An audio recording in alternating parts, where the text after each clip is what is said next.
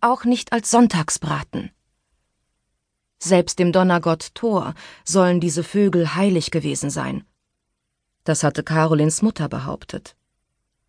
Danach hatte sie jedes Mal über die Einfältigkeit der alten Germanen gelacht und den Hühnern die Köpfe abgehackt. Dabei hatte sie gekichert wie eine Hexe. Von Göttern, Hexen und Tieren verstand Carolin wenig. In ihren Fingern hielt sie krampfhaft ein Blatt Papier, auf das sie eine Hexe gemalt hatte. Eine dicke Alte mit feuerroten Augen in einem dunklen Kostüm. Das zusammengeknitterte Bild drückte Carolin in ihrer Faust. Es war vom Regen durchnässt. Die schwarze Farbe tropfte zu Boden und färbte auf ihre Haut ab. Rufe. Ganz schwach hörte sie jemand rufen. Er kam. Die Männerstimme durchdrang den Sturm. Jeden Augenblick würde hinter ihr die Stalltür aufschlagen und eine finstere Gestalt eintreten. Was dann passierte, wusste sie nicht, so wie sie ohnehin nichts wusste oder verstand. Die Welt, in der sie lebte, war nicht dieselbe, in der sie gefangen war. So vieles ergab für sie keinen Sinn. Und Fragen konnte sie nicht stellen. Plötzlich fühlte sie sich hier nicht mehr sicher. Auf einmal fiel die Starre von ihr ab. Sie rannte zum Stallausgang. Mit ihrem ganzen Körper stemmte sie sich gegen die Holztür. Der Zugang flog auf und sie stand im Wind. Sofort erkannte sie den Schatten, der durch den Schauerregen stapfte. Im Schein der Hoflampen wurde er sichtbar. Er näherte sich. Ein Pirat, ein Monster, ein Riese. Carolin riss den Mund so weit auf, dass es im Unterkiefer schmerzte. Kein Laut verließ ihre Kehle.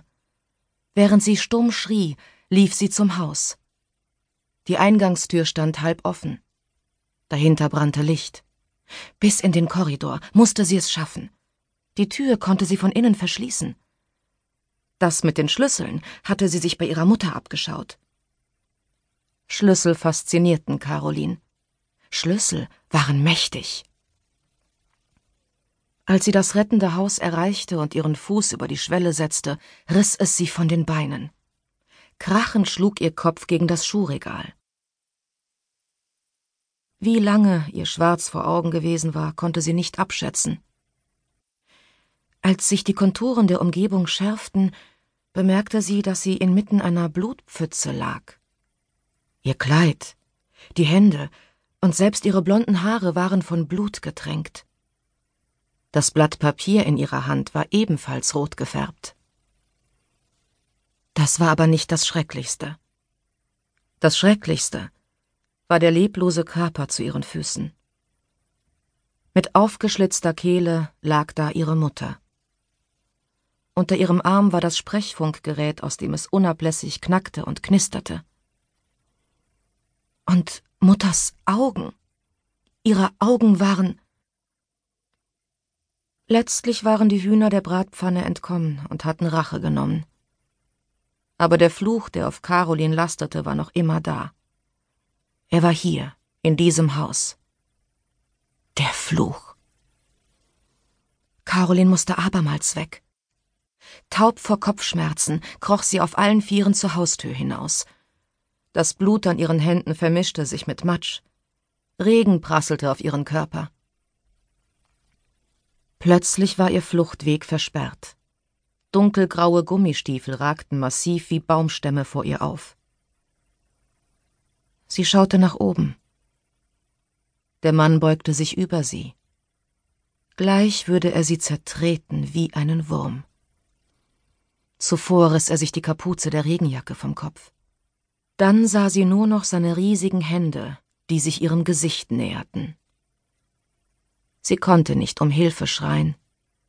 Sie konnte überhaupt nicht schreien. 15 Jahre später. Das Trinkglas der Frau zersplitterte auf den Gehwegplatten. Champagner spritzte. Die Zigarette, die eben noch zwischen ihren Lippen gehaftet hatte, fiel zu Boden. Funken zerstoben, wo sie auftraf, und wurden vom lauen Nachtwind kaum zwei Meter weit davongetragen, ehe sie verglühten. Betäubt sank sie in die Arme des Augenmachers. Ich halte dich, wisperte er. Sie konnte ihn hören, jedoch kein Wort entschlüsseln. Dafür war die Rauschwirkung zu gewaltig. Bereits jetzt verblassten ihre Erinnerungen. Er wusste genau, wie sie sich fühlte. Er hatte es schon öfter getan. Opfer beobachtet, wie deren Körper gegen das Gift ankämpften und verloren. Ihre blonden Haarsträhnen streiften sein Gesicht. An ihrem Hals sog der Augenmacher ihr Parfüm tief in seine Nase ein. Clive Christian. Es hatte eine Weile gedauert, bis er die Marke herausgefunden hatte. Sie liebte eben teure Düfte und sie liebte teure Autos. Er hielt sie in seinen Armen, wie Verliebte es taten. Stundenlang hätte er ihre eisblauen Augen betrachten können, doch dafür fehlte die Zeit. Ihre Beine knickten ständig ein. Nur dank seiner Hilfe blieb sie aufrecht. Jedes Mal, wenn ihre Knie nachgaben, kicherte sie. Vermutlich, weil ihr der seltsam schwankende Gang peinlich war.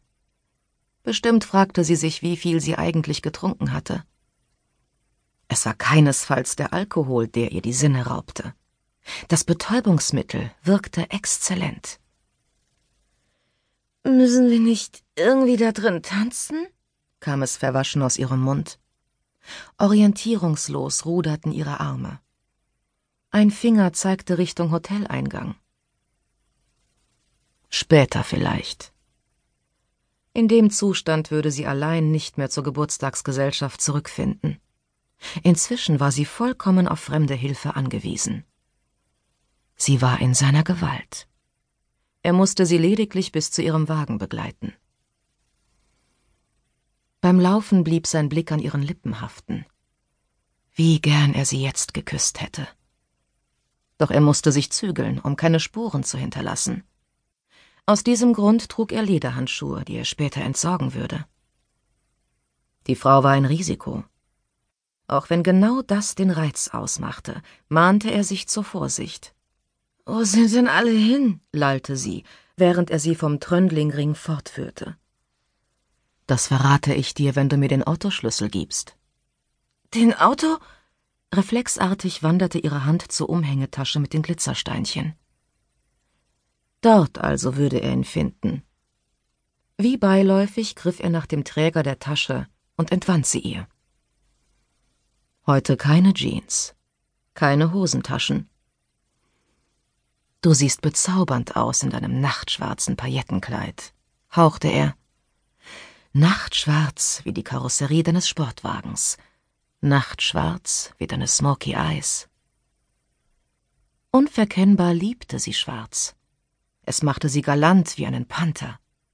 Und dazu war sie gefährlich wie eine Raubkatze. An jedem anderen Tag. Heute jedoch begegnete sie einem größeren Raubtier. Lässt du mich fahren? Er klapperte mit dem Zündschlüssel. Woher? Sie versuchte danach zu greifen, doch scheiterte kläglich. Den Schlüssel würde er ohnehin nicht brauchen. Keyless Go hieß das moderne Zauberwort. Passanten querten ihren Weg. Ein Pärchen interessierte sich auffallend für den Augenmacher und die volltrunkene Frau an seiner Seite. Er konnte ihre Gedanken lesen. Wie sie das eng sitzende Jackett musterten, das er auf der Feier von der Stuhllehne gepflückt hatte. Dazu verfolgte er den Blick der beiden. Sie schauten auf seine silberfarbenen Lackschuhe. Die Schuhe lenkten vom Wesentlichen ab. Nur deshalb trug er sie. Baby, für heute hast du genug, sagte er laut. Wir sind gleich da. Aber ich will noch tanzen, ich weiß. Das neugierige Pärchen schüttelte die Köpfe und lief weiter. Der Augenmacher grinste. Heute gehörst du mir und alle kommenden Tage. Sie erreichten ihren Wagen. Er öffnete die Beifahrertür und setzte sie behutsam ins Polster. Ihr durfte nichts passieren. Jetzt noch nicht. In seiner Vorstellung gab es konkrete Pläne, was er mit ihr anstellen wollte. Zuerst würde er sie nackt sehen, danach würde er ihren Charakter brechen, und am Ende